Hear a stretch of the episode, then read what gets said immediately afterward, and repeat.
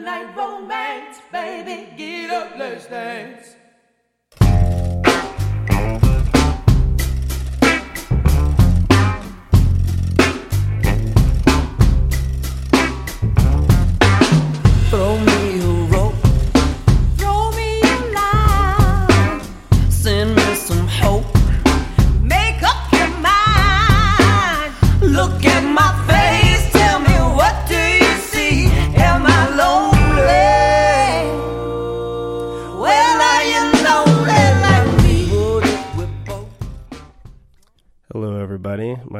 Justin Lind, and welcome to another edition of the Wandering Coach Podcast. The episode today is a really, really awesome one. I had a blast making it, and uh, it's really the type of stuff that I had in mind when I was inspired to begin this podcast. The guest is Pixie Kastrup, the yoga teacher who I've been, I've been going to for about seven or eight months, and really the person that uh, that made yoga become a lasting, uh, meaningful thing for me. And uh, she's she, she's exactly the type of person that I had in mind that I wanted to talk to when I had the idea to start this podcast. And I had an absolute blast making this thing. I I think that she's super interesting and has a fascinating story and uh, a very, very unique, inspiring outlook on life. And this was a great opportunity to just sit down and have a long conversation with her. And uh, that's that's really the coolest thing about these podcasts is that it's just given me the opportunity to sit down and have these long talks with people. And I had an absolute blast making it. So to anyone that has listened to these podcasts before or has at least been following some of the postings, you might have noticed that I posted a recording of one of her classes as episode eight. And uh, so now we finally got the opportunity to set up a talk and make a real podcast. And I had an absolute blast. So this is. Uh, I don't want to say this has been, my favorite one so far because they all have been a blast, uh, but this one was is certainly special. Um, she's a really a really fascinating person, and um, I'm lucky to have gotten to uh, have this long talk. I learned a lot of new stuff about her, and uh, yeah, just had a blast. I uh, I walked away with a present too. I went over to her house, and her seven year old daughter was there also. And while we were sitting there making the podcast, um, her daughter Rumi was doing a little bit of arts and crafts, and she made me a purse. It's uh, it's basically a packet of paper uh, all stapled together so that I have multiple pockets, and uh, there's some pretty some pretty interesting coloring on the front and the back. So maybe I'll post a picture of that. It was pretty cute. She has a very very precocious, cute seven year old, and uh, so yeah, that's that's basically what's what's going on with this podcast. It's uh it's awesome and I hope everyone enjoys it and quick quick thing to mention before I get into that is uh thanks to everyone that has been using the Amazon affiliate link. I know there hasn't been a whole lot of people, but I've used it to make a couple purchases myself through a different Amazon account. Um and I have spoken to a couple people that told me they've used it, and I've also just seen. I have a little record. I don't get to see exactly what what everyone bought, but I do get to see kind of a breakdown of, you know, the number of clicks uh, per day that it's getting, and the number of purchases, and kind of the referral rate for how many people go through it. Um, to the number of people that actually buy something, and uh, I'm I'm seeing it grow. It's very very slow, and it's still very very small and um, have made a couple bucks and it's it's it's pretty neat so to all the people that have used that thank you to all the people that have clicked through and uh, and checked it out also thank you i hope that someday you do make a purchase through it and it's a it's a really cool way to show a little bit of support so I'm glad that's that's starting to happen. So thank you. Uh, we'll keep this one short because I'm really excited for this interview. So without further ado, Pixie Kastrup. Thanks. Yeah. So, all right. Well, we're recording. I'll leave those plugged in in case I want to go back and check it. Okay. But um, it's always a little bit funny when you just decide to press play because you're having a conversation and then you press play and then it feels like it switches a little bit. yeah, you know what I mean? absolutely. But um, why don't we talk a little bit about your yoga, sir? Because I was I was going to start with something else, but you were just talking about writing and reading and hmm trying to publish all this stuff. Is it published No published. somewhere? No published. So it's kind of like schoolwork. Yes. Okay. It's totally like schoolwork.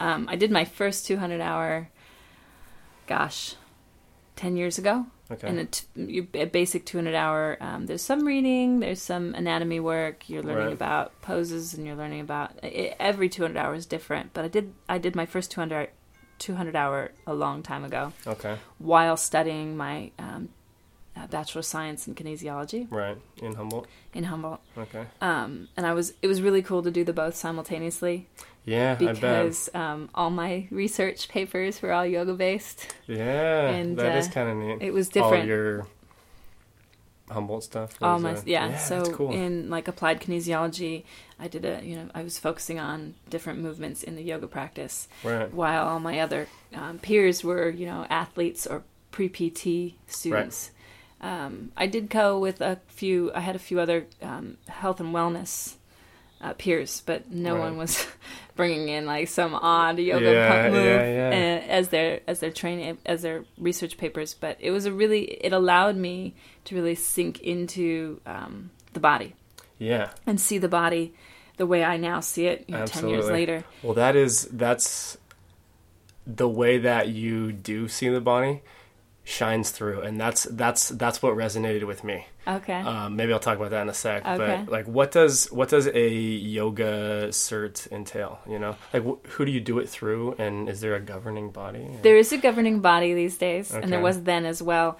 Um, Yoga Alliance it's Okay. for the U.S. And so any training that you're going to go through, any certification you're going to go through, though whoever's doing that training, whether it's a yoga studio or any yogi can really do it after they get a certain amount of hours. Right. The Have curriculum, yes, Okay. the curriculum has to be put together and accredited by Yoga Alliance. Okay. Um, so I'm finishing up a 500 hour with my my main teacher Shiva Rea Okay. through her school, the Samudra School. Where is she? She is an international yogi, Okay. and so she offers the trainings all over the world. Um, she uh, is based out of Santa Monica in the sense that I did all my trainings with her five years ago Okay. in Santa Monica. Okay. Um, now she's very rarely in Santa Monica because she travels so much That's more cool. um, and just published a book That's a nice excuse Um, to go travel. Yes, yes, exactly. She just published a book called Tending the Fire. Okay. And so with that book out and then her ability to, to do retreats and and play Yeah. worldwide, um, she it, it just works. It's a beautiful space and I really enjoy that. Um, so I had to spend hours with her. Mm-hmm. Um, uh, with her school, um, there was some seva work. Seva is uh, um, offering your time uh, without needing money in return. Sure.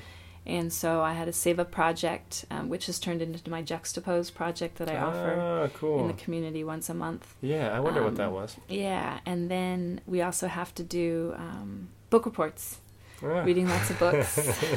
Those and- never and go again, away, no, no, matter what your area of study is. and it doesn't. and every school is going to be different, but that's part of you know there is curriculum that Yoga Alliance will ask each school to do. Okay, so it's very much like any sort of regular school, I guess, where she she if she wants to teach, she basically presents a curriculum that she's prepared, Right. and as long as it addresses certain standards, they Yeah. basically say yes, you can do this and right. go off and do it. Right. That's cool. Um, So it's So, pretty yeah, open as long as you hit a couple things. Exactly, and I, nice. and my understanding it is it's quite clear. Right. I haven't looked into it personally, so I don't know. Right. But um, it's pretty clear, and I have friends across the world who um, do their own teacher trainings Right. that they've accumulated and created the curriculum for. Right. They're not part of some big yoga studio or big yoga school, but they Sure. created the curriculum themselves and then able to, you know, really uh, flourish with Yeah. that.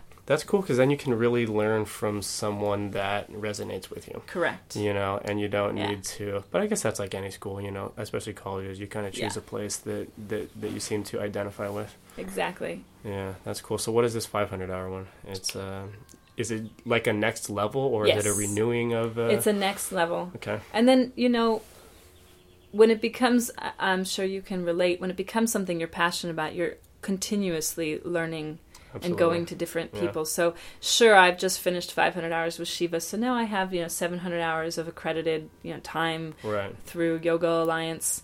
Um, But every single doesn't mean- class you teach is a huge learning experience. and it doesn't mean that I'm not going to go do another.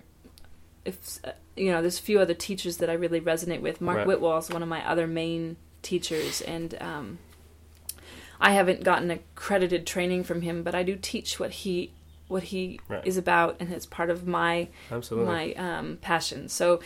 I'm not going to stop just because I now have 700 hours. Right. And I don't think anybody and you never does. really stick to like one uh, school of Yes. yeah it's Uh-huh. it's absolutely the same for all the stuff that i'm into Right. you know I just i'm constantly reading and absorbing Uh-huh. as much as you can from all these different people and Absolutely. it kind of becomes all of that comes in and you form your own Absolutely. whatever it becomes but you know i guess that's just kind of the learning pl- process in general I agree. you know but so how do you meet all these people like your main teacher shiva rea you said Shiva Rea, um, I was just in a situation where I went online and knew I needed to study some more. It's kind of silly that this is how I did it. This isn't how I would No. necessarily suggest others doing it, but um, I was online and my daughter was, you know, young, and I was looking at schools that I wanted to go to or trainings that I could go to that were in Southern California. so this is when you just decided i'm going to become I wanted more hours. yoga teacher? I was already a yoga teacher okay with but Shiva. you'd never done any sort of accreditation I had already. oh okay When I stepped into Shiva, into working and playing in the Prana Flow tribe, yeah I was already a yoga teacher. okay I've been teaching for some time. Um, I was already teaching in Ventura because my Yeah. daughter, we were living here. so when at did the that time. start then when did you start teaching? I started teaching um, while I was still in college. okay. Um, I don't know, 2002 okay yeah whenever. Probably. Um, I took my first yoga class in 1999 okay. here in Ventura when Mavericks used At to be Gold's oh, Gym. oh mavericks. Yeah there you go. It used to be Gold's Gym. yeah. Um, and I took a class there while I was in transition from uh, Hawaii to Humboldt. I was living in Hawaii for a Oh, few years. okay. N- No, I was already no, I was in Hawaii. okay Um, I was visiting, but that was where Oh. I took my first like visiting your parents class. Yeah. I'd done yoga like on my own or in high school. I remember a teacher doing yoga once in a Oh, class okay. and it was awkward, but yeah um, but I took a class here at there and really loved it and chose when I went when I ended up in Humboldt in 2001 sought out some other sought out a teacher and had found a teacher who um, as a student I had you know no funds to Right. consistently go somewhere I found Yes. a teacher who said if you're willing to show up to class regularly I will treat, teach you yeah. wow um, and he, nice. yeah, his name was Francis Warner. He was an Ashtanga teacher. I will teach you like towards being an instructor, or or I will just let He'll you come to let, class. Let me come to class and Yeah. really allow me to take in and absorb the practice. yeah. And um, it was awesome. A sunrise class. It was, you know, oh, so you're waking up, yeah. thirty in the morning. That's a big commitment. that was where that was where the commitment was, Right. and I, why it was like he said, "Okay, you can do this, but you need to show up," and um, and I did. I Yeah. showed up and um, really enjoyed it. And then when I moved, so I lived really close to where he was teaching at the time, and when I moved, I um, rearranged where I was studying and right. um, ended up starting to teach pretty soon after be- because of my education Right. in kinesiology. Um, I was being taught how to teach other things. At that point in my life, I was Mhm. teaching every type of exercise class under the sun. really, really. yes. All the ones with the fun names, like oh, yeah. at, uh, The only thing I think I have not taught is Zumba okay. because that's also a trademark training Sure. process that I have not gone Right. through. But I've taught everything else. Have you? Oh yes. That's so funny. Just all the. I love when you go to like any kind of standard gym and you see all the names of the classes that are in the studios. They're always Yep, so funny. Yep. That's that's funny. I enjoyed spinning classes. I taught spinning classes for seven Yeah. years. I know someone Um, that just did a Soul Cycle uh, Yeah. certification. cool She's all into it. for sure. Um, and I miss that sometimes. But yoga, as I moved into living the practice, hmm um, which I have been committed to doing um, for about six years, like fully living, like and really doing that. I mean, I've been committed to it since I was 19. and every year it gets more refined. Mm-hmm. About six years ago, um, maybe around the time, yeah, it was longer than that. When I moved to India, Yeah. it gave me the foundation to really understand what I wanted, um, because I've always been about living the flow, but not understanding what that meant for me. Right. Moving to India, um, you know, and being exposed to beauty in all things, Mm-hmm. and then living on a, I lived on a um, um, piece of property that was devoted to consciousness Mm-hmm. and I was their private wellness coach. That's cool. And so I was in a space that was constantly about meditating and creating in meditation and and surrounded by yeah. people that have similar Yes, surrounded by people like that and horses. there were horses everywhere I was living Yeah, at the time. that's funny. But um, it really shifted and allowed me to get a, a, an understanding of my footing. yeah Um, and that's really neat that shift in commitment to myself really allowed me to narrow in on my personal practice and what I Mm-hmm. wanted to offer. Because when I was in India, I was still doing personal training and still teaching exercise Right. classes. That was why I was there and why I was dr- I, I was flown out there and lived there and hired there to do. right Um, and yet, most of my clients wanted me to give them yoga. Right. Um, and so it was refreshing. And then coming back to California, um, I found out I was pregnant. And um, so you were already in back in california when I found when I found out I was okay, pregnant, yeah. yes, i didn't know that Yeah. i thought you came back from india because you found out that you were pregnant in india no, no, no, no, it was just kind of funny timing Uh-huh. huh? yes, yes, it was, and um, and so you know, dancing that dance of of motherhood and and that Mm, once sure. I thought I had found my my footing, and then being shown Yeah. that I was going to be um, experiencing a new way of that.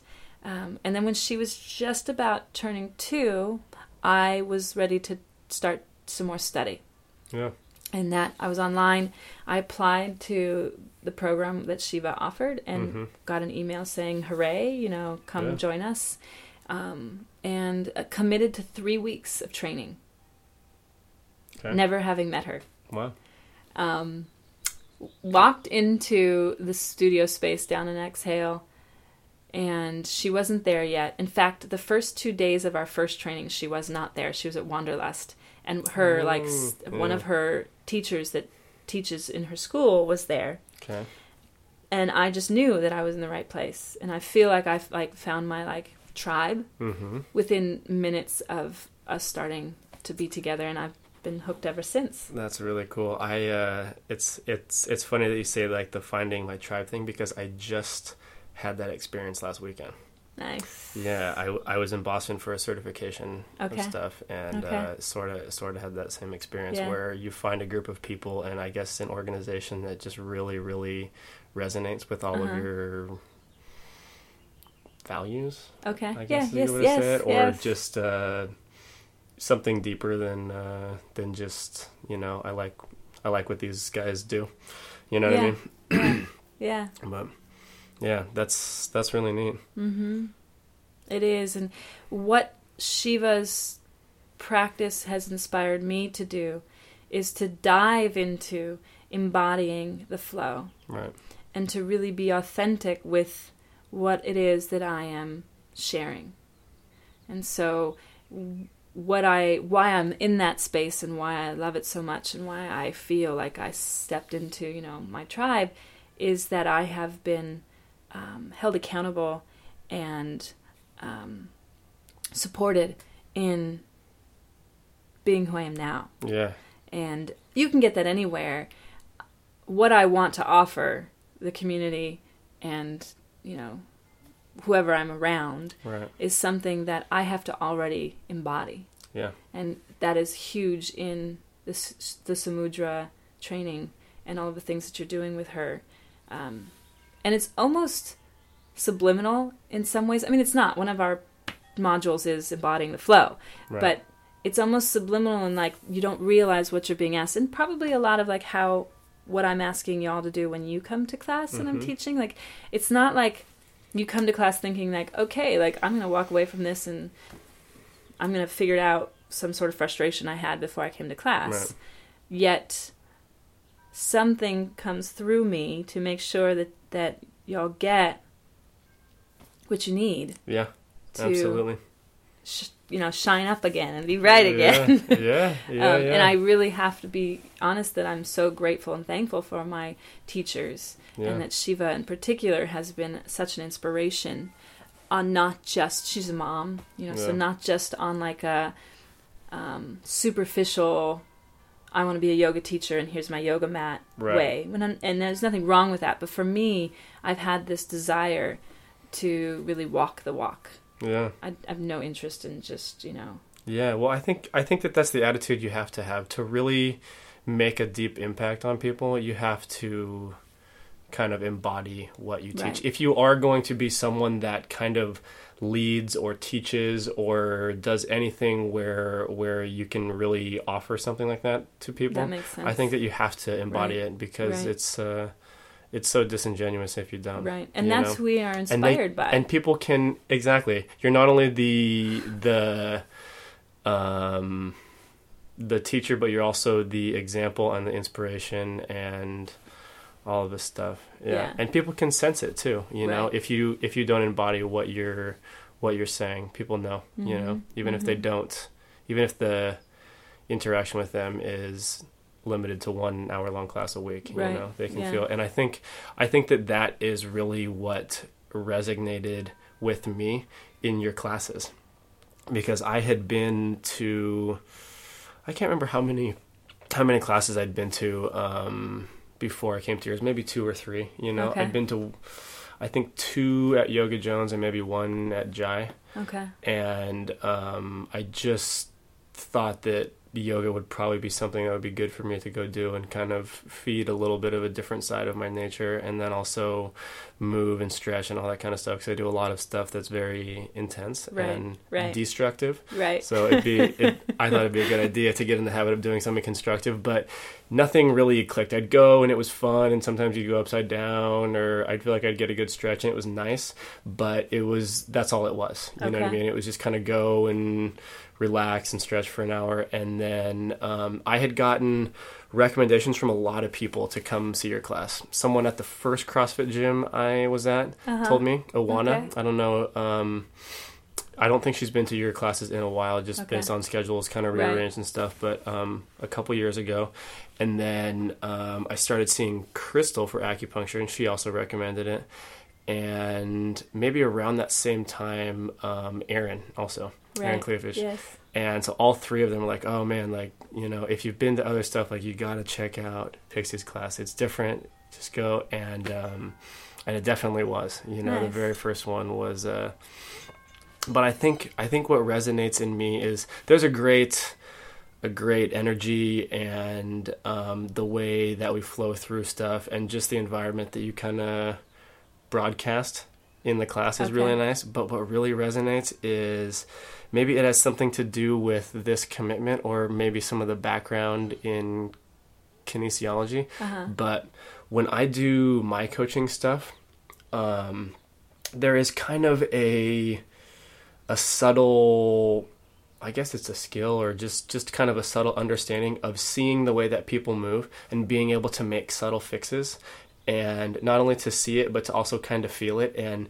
you can tell someone hey i want you to focus on pulling your shoulder back or doing pointing your toes this way or something like that. Um, and it fixes so many other things you know what i mean? Like Right. hey just focus on this one little thing and everything else kind of falls in line. Right, and that's so much a part of what I do. So it's it's it's kind of like deeply yeah, I guess just deeply a part of what I do. So I have such an appreciation for that. And and I kind of recognize that in you. Uh-huh. So the first couple times you would make adjustments or tell me things, um, or even seeing you do it with other people, it was it was just like you projected this very deep understanding of just movement and the way that things should look Yeah. and that was something I'd never gotten in a yoga teacher before. wonderful, cool. Yeah, Thanks. yeah, you're welcome. you're welcome.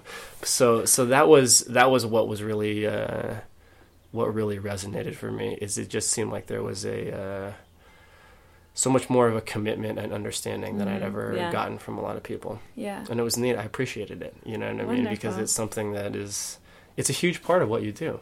You Yeah, know what I mean? I agree with and it makes you. you it I makes with you um a very very effective teacher, you know. Yay. And just the passion. you can see the passion. Yeah, I'm sorry. no, um, no, I understand. Yeah. Um, I was just in a class last night discussing um, alignment, and I'm teaching a class next month about alignment in the the, the vinyasa flow, that Mhm. plank chaturanga up dog down dog Sure. flow, um, because I feel it's so important.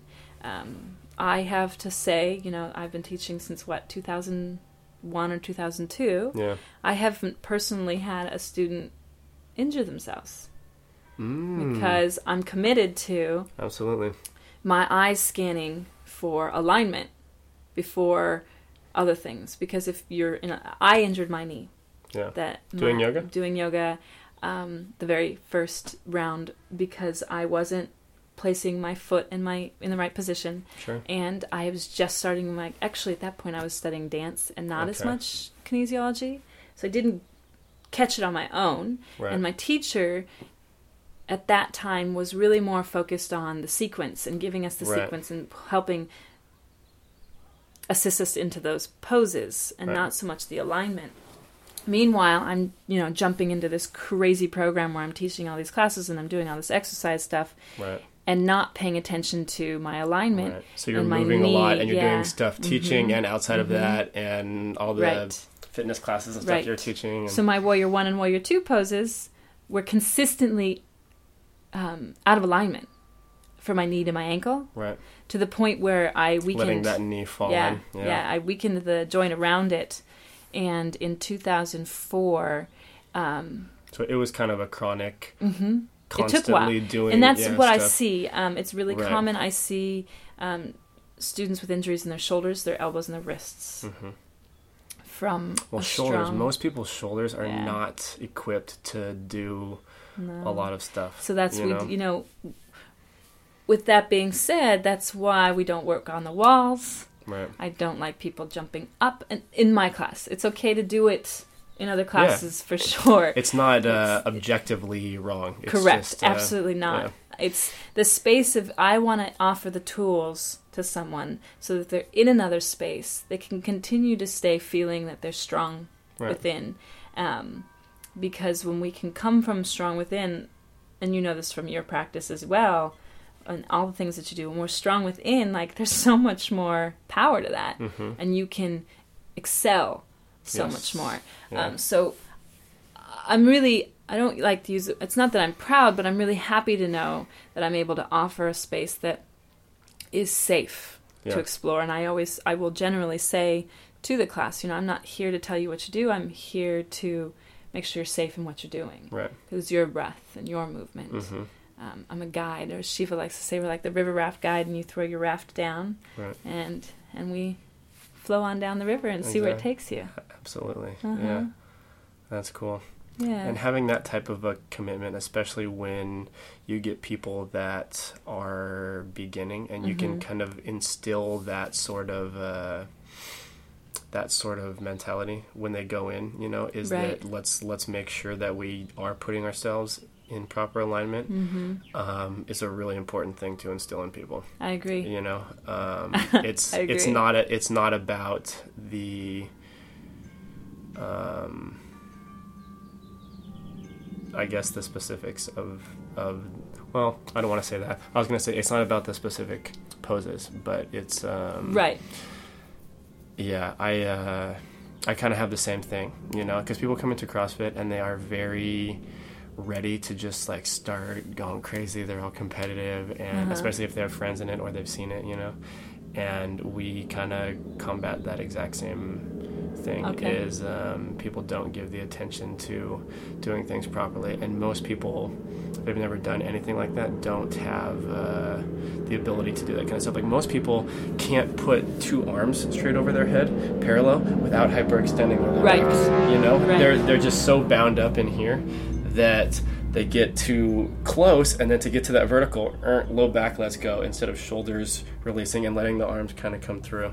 you know, and um, as my shoulders pop as I creak back into place here. Um, but uh, yeah, you see that kind of stuff all the time, and um, I think having that that sort of attention to, uh, I don't necessarily care if you're getting all the way there. Like let's let's find something that is safe for you right now, Right. and that you can feel strong and comfortable in, Right. and uh, and that's how you build right, for absolutely, sure. I you don't build a house on sand. yeah. I mean, maybe a palapa at the Yeah. beach, but you're not going to build your On house, stilts, yeah. you know, on sand because it'll Absolutely. just eventually move away. Absolutely, yeah. You got to build that strong base, and Mhm. um, being able to put yourself in proper alignment is is absolutely the the base of the pyramid. You know what I mean?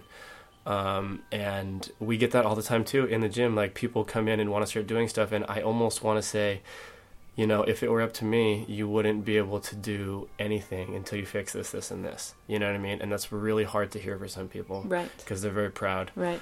um, and you know it's like well if you just start building up from where you're at right now you're just going to overdevelop your imbalances you know and it's going to be that much harder to combat like it's really hard to fix things along the way hmm and um, I used to be kind of uh, solely responsible for the intro program at the gym. The first like six or seven months they were open, um, I I led the twelve class four week intro program. Okay. Um, so I'd have like all the people that when they want to join the gym, they had to, they had to come through this program first, Okay. and I did that. Um, I was the only one that did it for the first six months we opened, and that was that was my favorite thing. Was was like, look, I'm going to show you all of these movements, but the my favorite part about having that role was being able to kind of set people's priorities straight and and um, give them an outlook on what they were doing as a whole. You know what I mean? Like it doesn't matter how heavy that is, or it doesn't Right. matter how fast this is, or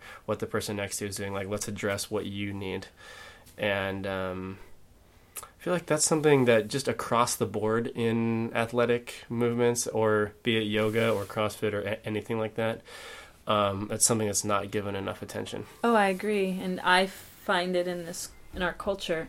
Yeah, Um, it is. It's hyper competitive. Yes. and that's that's got to be the root of it, Yes. or at least part of it. And you see it, it's happening in the yoga community as well. Yeah. So it's even more exciting to be able to. Yeah, I see that there's yoga competitions. Yeah, Isn't that funny? It is. How does that? I don't know. I yeah. Is it judged? You know? I don't is have it a clue. I don't know anything about it except that it happens. right? Um, Neither do I. And yeah, it's interesting the shift. It's beautiful that more and more people are being turned on to yoga. Yeah. Um, And the plus side of of that type of stuff is just that it brings more people to whatever it is. exactly. You know. Um, sometimes And- it gets so large that the quality diminishes, but be- Correct. because you can't control it on a Correct. on a certain scale. Correct. What is nice to remember, even when it's large and the qual- quality is shifting, is that no matter what, it's breath. Yes. And so the more people take in deeper breaths, the less stress people are feeling. Mhm. Even if that's for a 45 minute period of time Yeah. once a week. And the more people crazy- just moving. Exactly. or being not even moving but one thing that is is fantastic about yoga is it just kind of gives you an awareness of your own body you know it makes you it makes you um, kind of go inward and figure out some of whether they're issues or building some confidence in the way that your body moves Right. but it just it just puts you a little bit more in touch with with what your body can do and that that has to be a huge positive you Absolutely. know nationwide Absolutely. And Yeah. that's what I remember when I'm exposed to some of the. Right. You other know, things. it's like, you know what? I'm just glad that you're moving. Exactly. it's better than you not moving. And if- exactly. if- Moving and breathing for sure. It's Yeah. just, it's so big. It is. Yeah, it's huge. It's huge. I wonder if she's lurking around the corner. Oh, yeah. Uh, that was funny. I was gonna ask something about um, about breath, but uh, oh yeah, what is your opinion about um, people that flow flow through stuff really fast? Because that was was one of the things that I I didn't enjoy about some of the early classes I went to, Mm-hmm. and then even some of the other teachers that I've been to since I started going Right. to yours. Um, and it was just that um, it's one thing to have a little bit of a tempo to things, but it's another to feel rushed. You know, Mm-hmm. Right. and I don't know if I breathe slowly or that I'm just relatively large and have big lungs, so like my breaths are long. Yeah. You know, um, but when I'm when I'm forcibly like inhaling and exhaling to make my breath keep up with the movements Right. rather than letting my breath be the thing that sets the cadence for the Right. movements um, it's it's kind of a flipping of Yes. and i suppose that there could be kind of a time and a place for both um, but what is your thought on that I would have to agree that there's a time and a place for both. right like I- purposely picking up the cadence and Right. get your breathing faster Right. and Um, I personally um, find that moving with your breath is more important, um, and it also prevents injury. Um,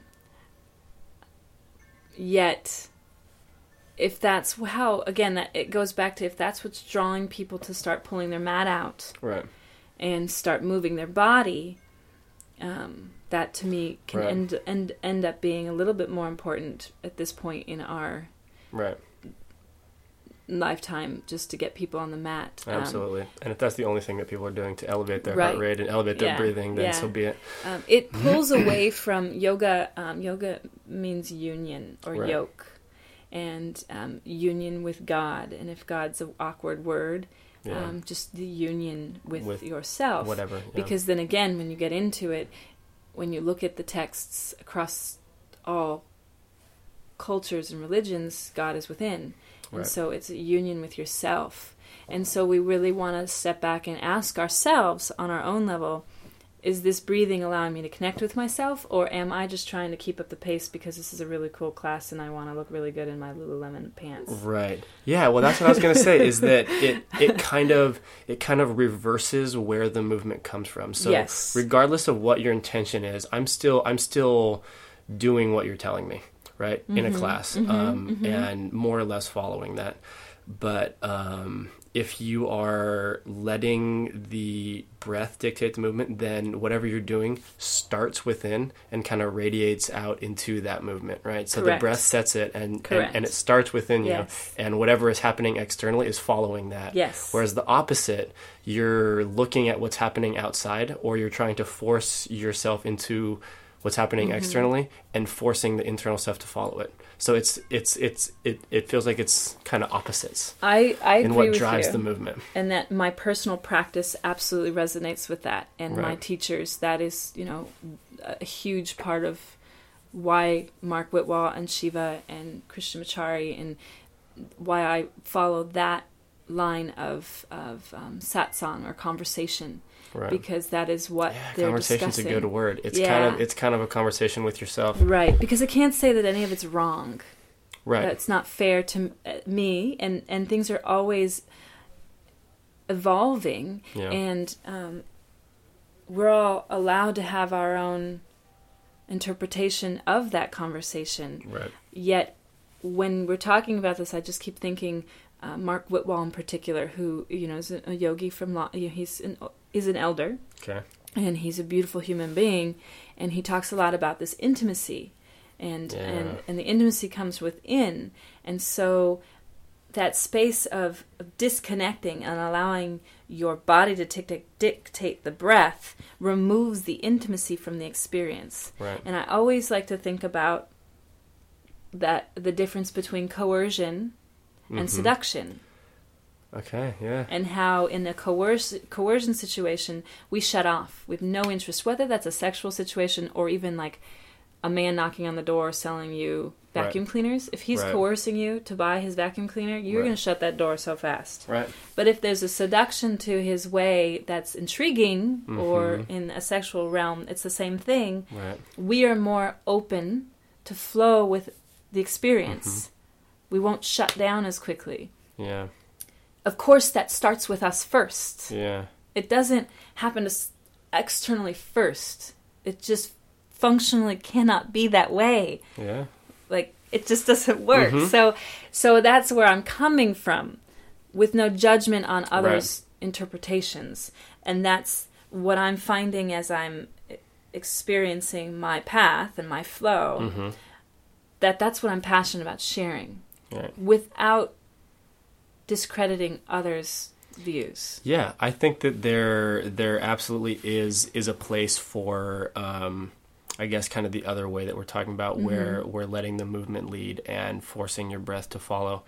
Um, and then and there's actually kind of a market for it too. We're talking Yeah. about this this So this big true. growing world Yes. and you know you see all these things advertised like yoga cardio Mm-hmm. and so it becomes this this aerobics type class that's kind of rooted in yoga poses right and there's there i would absolutely never say that that's wrong right. but it becomes a different thing and Right. Mm-hmm. i like the seduction coercion thing because it seems like seduction is it's kind of creating a desire right so Yeah. you're kind of if Yeah. if the breath's driving it then then you're making your body want to move and it wants to follow yeah and coercion i guess is is is just kind of like a breaking down of Right. barrier and and it is a little bit of a forcible and it doesn't feel good right I always Right. think of like when I was a kid or in high school and we had to do stretches. Um, I was a swimmer, competitive swimmer, and like Right. going to like a hamstring stretch and like just throwing your leg up on a fence Right, being like, just because they told you to, uh-huh, right? and your yeah. body just like stiffens up instead of Uh-huh. relaxing. It protects itself, Right. You know, it And then we creates that, that- barrier, right. and then when Yeah. you're coercing it, you Uh-huh. have to break down that Uh-huh. barrier. Yeah, And that is exactly what we do. rather than creating that desire to Mm-hmm. fall into the stretch. Yeah, and that's that's that's exactly like all of that other way is still the path in the long run. yeah, You know, absolutely. a lot wherever it is that you got in, you and me and and that millions of people doing yoga got inspired to go ahead and take a class Right, awesome awesome. and and it doesn't matter what the class was called or Mhm. how they were doing it it's awesome because and i used to teach at the gyms here and teach you know hundreds of people a day and never changed my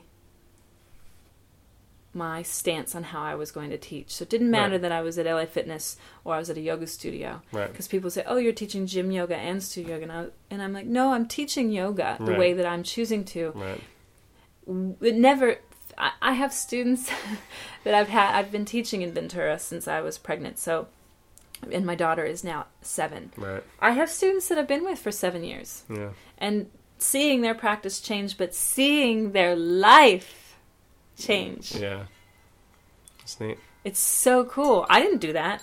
Right, I know that them giving themselves the hour twice a week years ago and in the yoga practice and being consistent with them for themselves Mm-hmm. allowed them to see things differently on their path right. without them having to tell me anything because that's what that's what it does and that's why it's like okay call it what you want do it how you want it's you giving yourself an hour or 75 minutes or 90 minutes or however long you're going to give yourself right.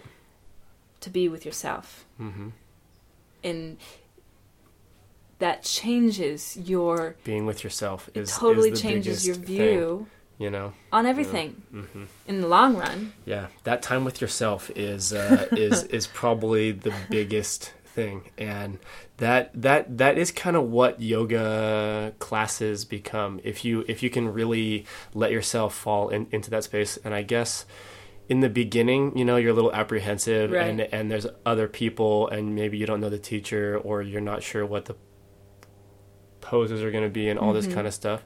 But once you learn to get rid of that, um, then you can kind of let yourself fall deeper into Right. whatever's happening. And it's nice because I find myself not necessarily, I mean, obviously following what we're doing, but not feeling any sort of pressure to be doing exactly what I should be doing in what, you know, that exact moment. right So it becomes this, you know, like, okay, well, I'm just going to do this because that's what I want to be doing Uh-huh. or whatever. And um, that was that was a real distinct moment when that happened okay in yoga classes. Okay. You know, because you kind of you let go of any sort of uh, self-conscious feeling you have about just Right. being in the class and all the other people being around and it all it all just kind of drops away. Okay. and sometimes i find myself i like closing my eyes through almost all of it. Sometimes i get out of balance and you gotta open them but um, sometimes i'll find myself with eyes closed for like 20 minutes you know what i mean? And it's it's nice. I find myself i don't know if it's getting used to it or the more that i go the more it just becomes a special part of the week but i find myself able to go much deeper into wherever i'm going Okay. right i find myself falling much deeper into it um, the more that i go you know Okay. it's like you get better at going to that place Yeah. and and leaving everything behind so because you're better at that then you can shift into that space almost instantly you know what i mean and as soon as i kind of close my eyes and let everything go very very quickly I, I, I find myself in a very different place. That's wonderful. and yeah it's cool. I've started doing it a little bit um, in the evenings too. You know what I mean? Like I'll just I'll, I'll just sit and kind of sometimes move around and stretch a little bit sometimes just kind of sit on my bedroom floor and uh, and try to get myself to go into that space. Wonderful. and it's yeah it's nice. That's i uh i was for a couple years before this not giving myself enough time for myself okay. you know Yes, I do. I used to. I used to all the time. I had this habit of getting home from school and just lying on my bed for a while. I did it a lot in college, and I'd walk in, and sometimes I'd find myself still wearing my backpack. You know, I'd walk in, I'd walk in the door and lean my bike up, and then just and then just go flop down. yeah. You know, and lie there for sometimes it was like an hour. And I mean, I guess it was meditation. It was just it was Yeah. just kind of this nice little time that you devoted to yourself. And I did it for years before I I consciously did it. You know, um, and uh, and uh, yeah, it's funny. Uh huh. And she's just floating past, Yeah. past, and yeah, wanting to know what we're talking about. Uh-huh. Yeah, that's funny. When was her birthday? On Memorial Day, right? Yeah. That's crazy. May crazy. twenty sixth. Uh, that's Mm-hmm. funny. Do you remember the first um, kind of time that yoga became, I guess, a meaningful thing? Like that moment that that that stuff really resonated with you, or did it always kind of do It that? It always kind of did that. I can remember um,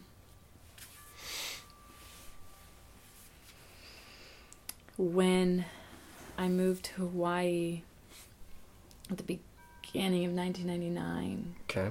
I rode my bike to work. There's no street lamps. Yeah. Um, Where were you working? um, I was working. At a gym or something? No, not not yet. Okay.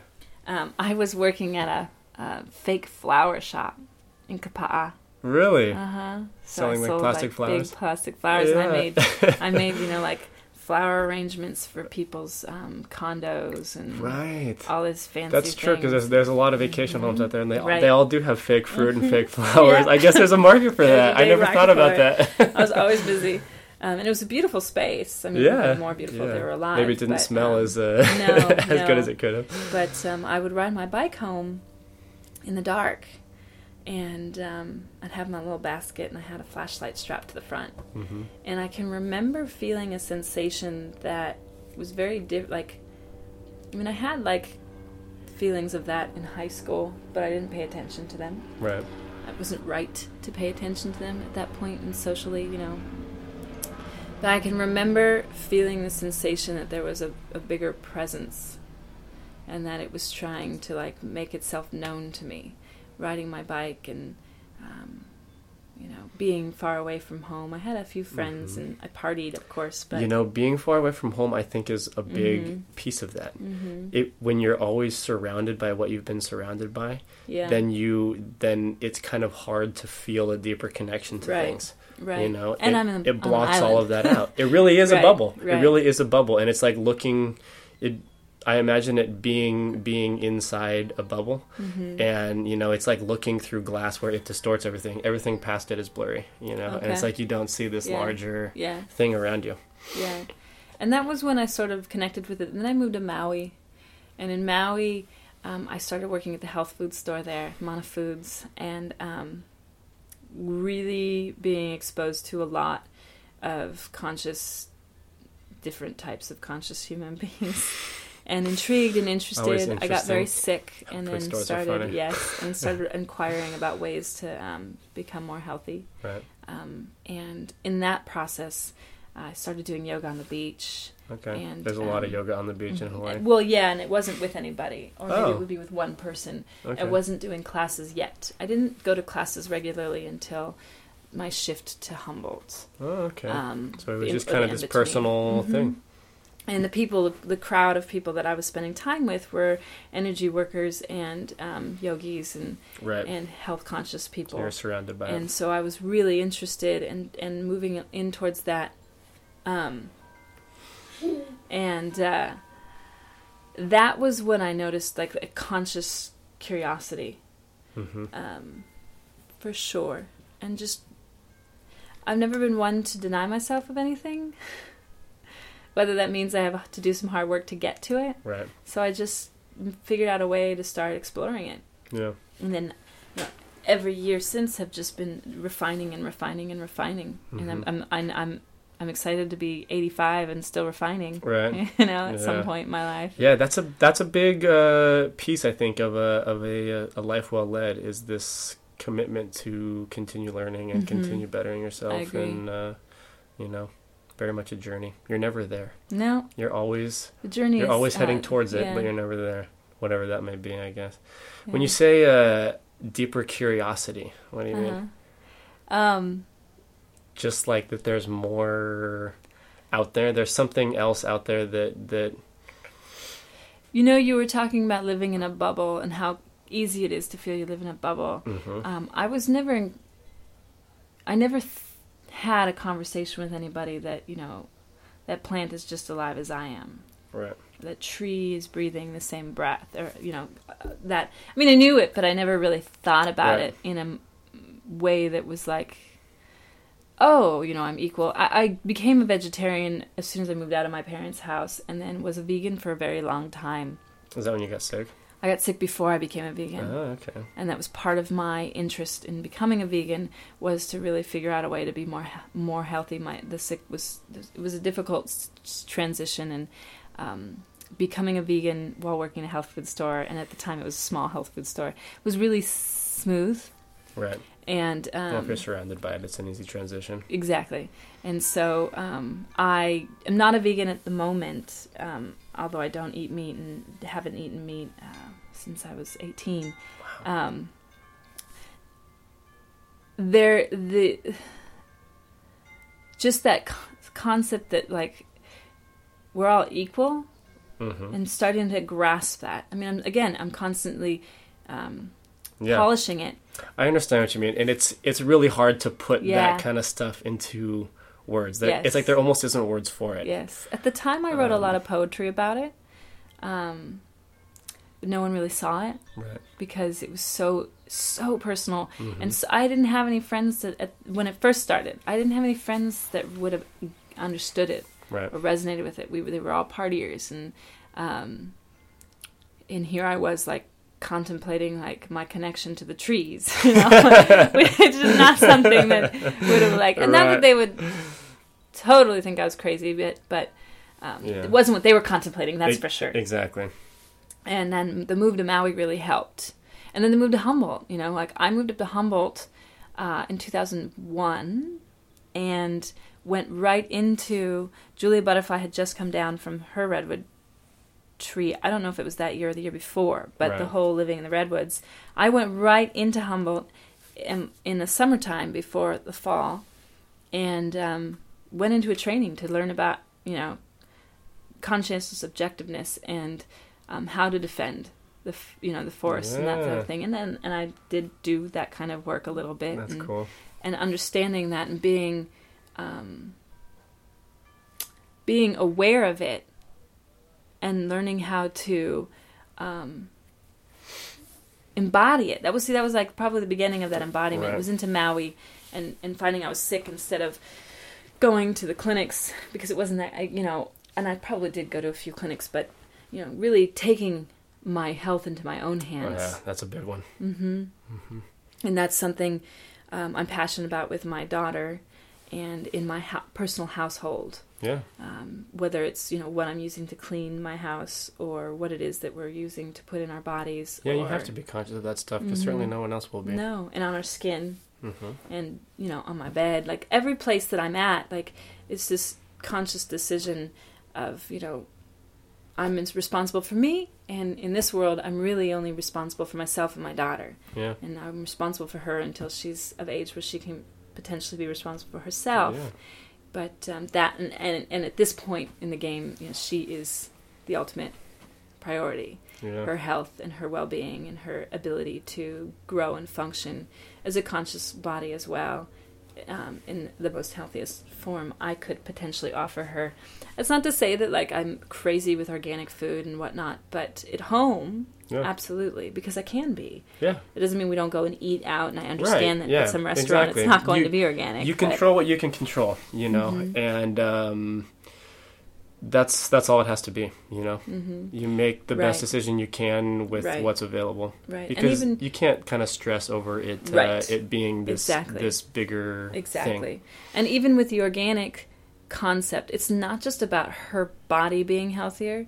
It goes back to living that yogic lifestyle where the Right. Farming choices that an organic farmer makes is, is more conscious to the earth Mhm. and to the water and to the families around them and, and like so it, it becomes the lifestyle and that is way more um, important rewarding than and right. yeah, it's so much more rewarding and um, you know those who eat meat there is an option even in ventura to get your meat from Mhm.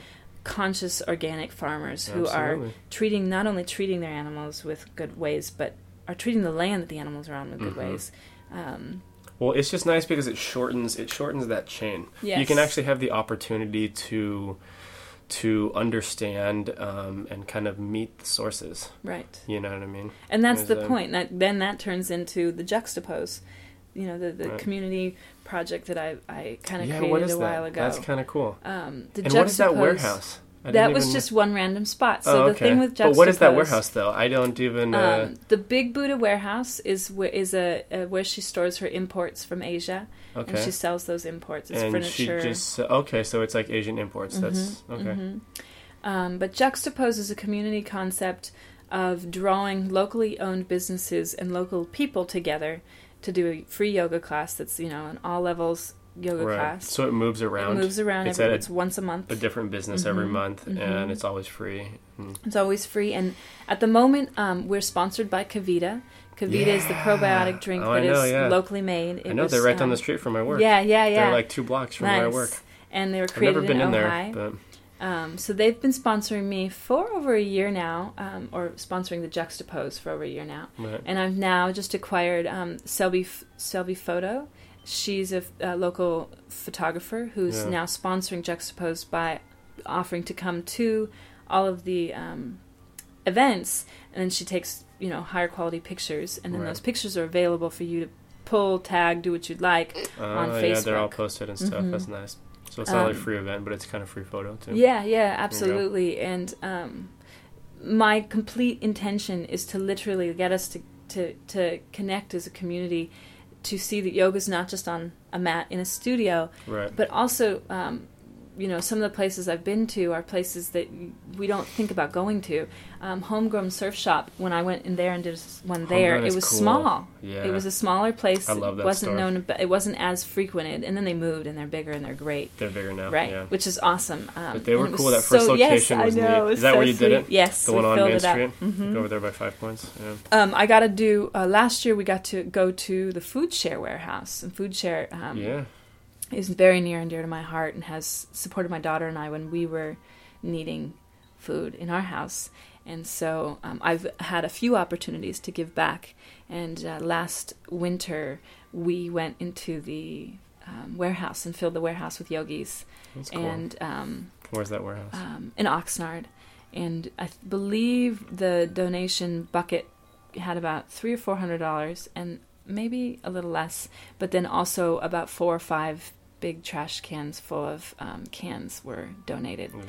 Um, and so it's a really fun space to offer and bounce and i love finding like the kookiest weirdest places to like offer and i'm always open for suggestions on like Yeah. some place again the cr- criteria is it has to be locally owned um, and that's really it because otherwise we can get creative from there Yeah. and so um, and That's then cool. it's always announced about that month it's not like when you're at one you're going to find out where the next one is you have to get onto facebook and like my work page in order to find out where the next one is which is fun or you might see a flyer You know where the next it. one's going to be already?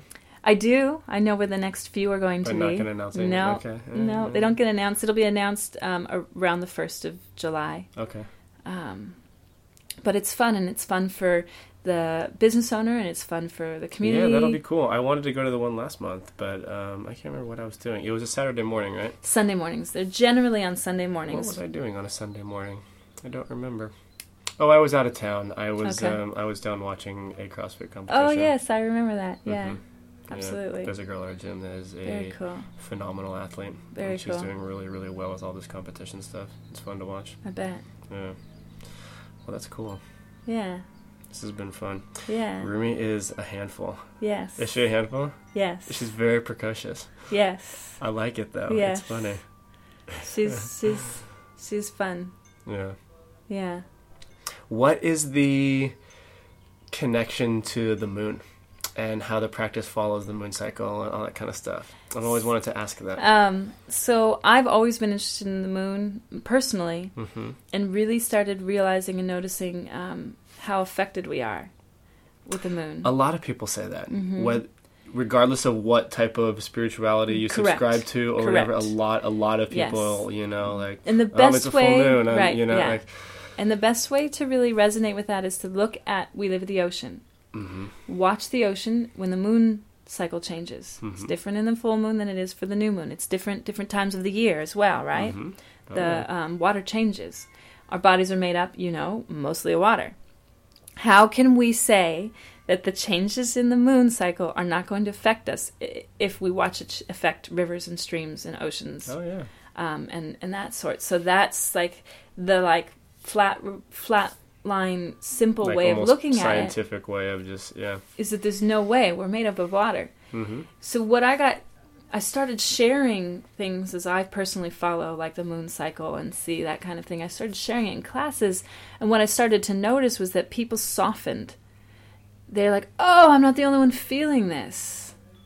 Oh, like you know, just that space of seeing that we are a collective, and even if like you don't know the person's name three mats next to you, you're still supporting them on their journey because you're there with them and you're both breathing Right. and you both showed up and that's where like i've noticed like it's it's it brings the community together Yeah, regardless of, space. of of what it does for people, it Yeah. it it breaks down a barrier Mhm, a little bit. absolutely and it's i had a friend once say to me um, about astrology he- you know he said it's it's like the forecast you know we check the forecast and it says it's going to be this way but that's not 100% how it's going to be Right. know, with but astrology then, but then you kind of manifest that a little bit, for and it yourself, gives you yeah. it gives you an idea Mhm. and with astrology it's not it's not the end all be all yet you check it Mhm. and it gives you some sort of feel and it's it's not that like that's again it's not the end all be all but man the more you talk about it and the more you get into it the more it, it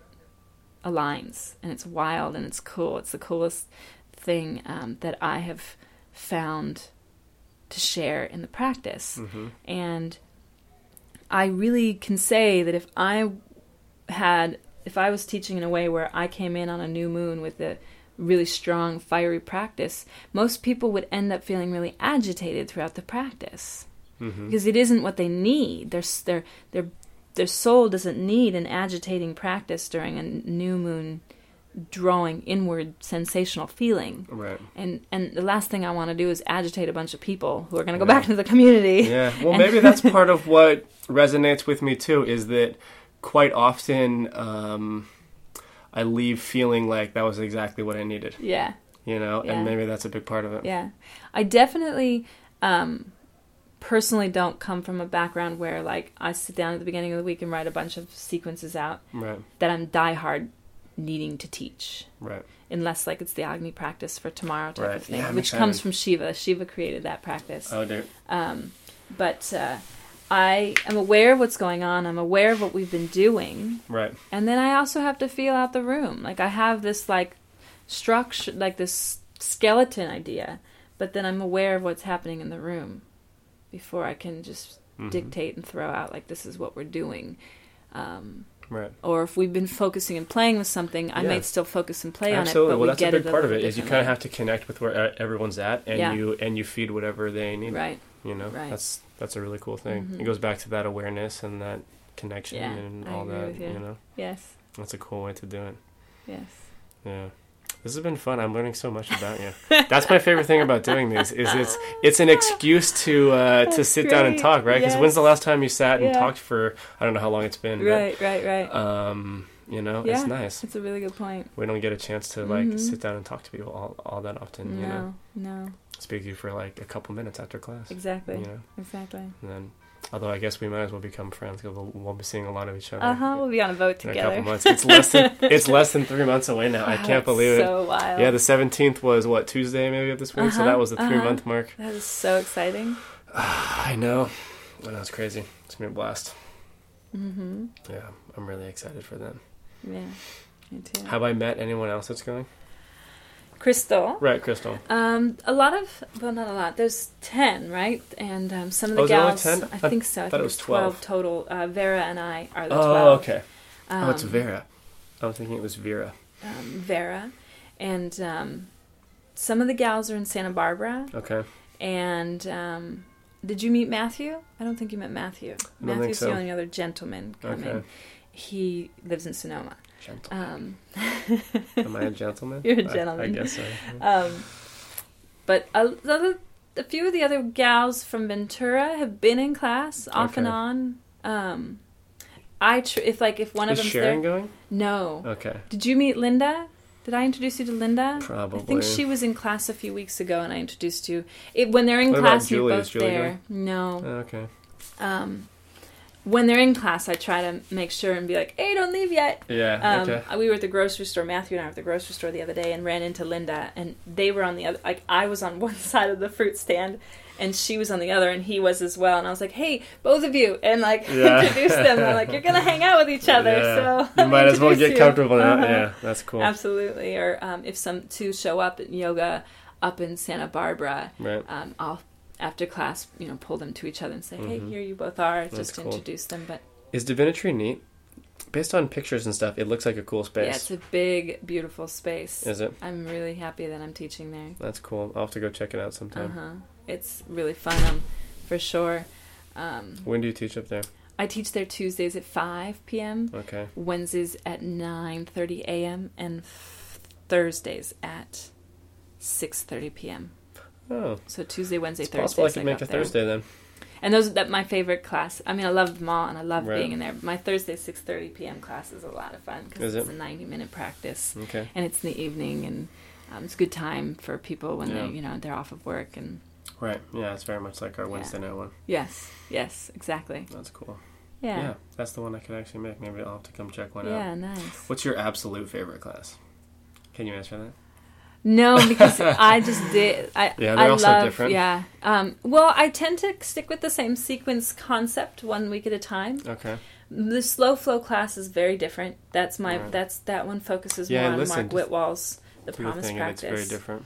Um, and I love. I just love teaching. I love being with people and doing yoga together and and seeing them shine. It's just. Mhm. It's so awesome. Hmm Yeah, it's a great thing to. Uh, you're very blessed to have that as as kind of the direction of your life. You right. know what I mean? Oh, I agree. Is you get to do that kind of stuff, and then also just something that keeps you moving. yes. You know, I. Yes. Uh, Yes. I mean, obviously my life is about to change, but I. Uh, that's that's that's the worst thing of my job is is that you feel like you stagnate. You Mhm, know, being in being in the same space all day every day. I have been in the fitness industry my whole career. Yeah, it's really really so lucky. I haven't, um, and and like I have to force myself to get on my computer once or twice a week to answer emails and take care of like some PR stuff or It's networking, incredible. and um, I sit here. I double up my two different pillows, and I sit here. And, and even now, I'm like, okay, I think I need to start moving. I um, know it's but- hard, right?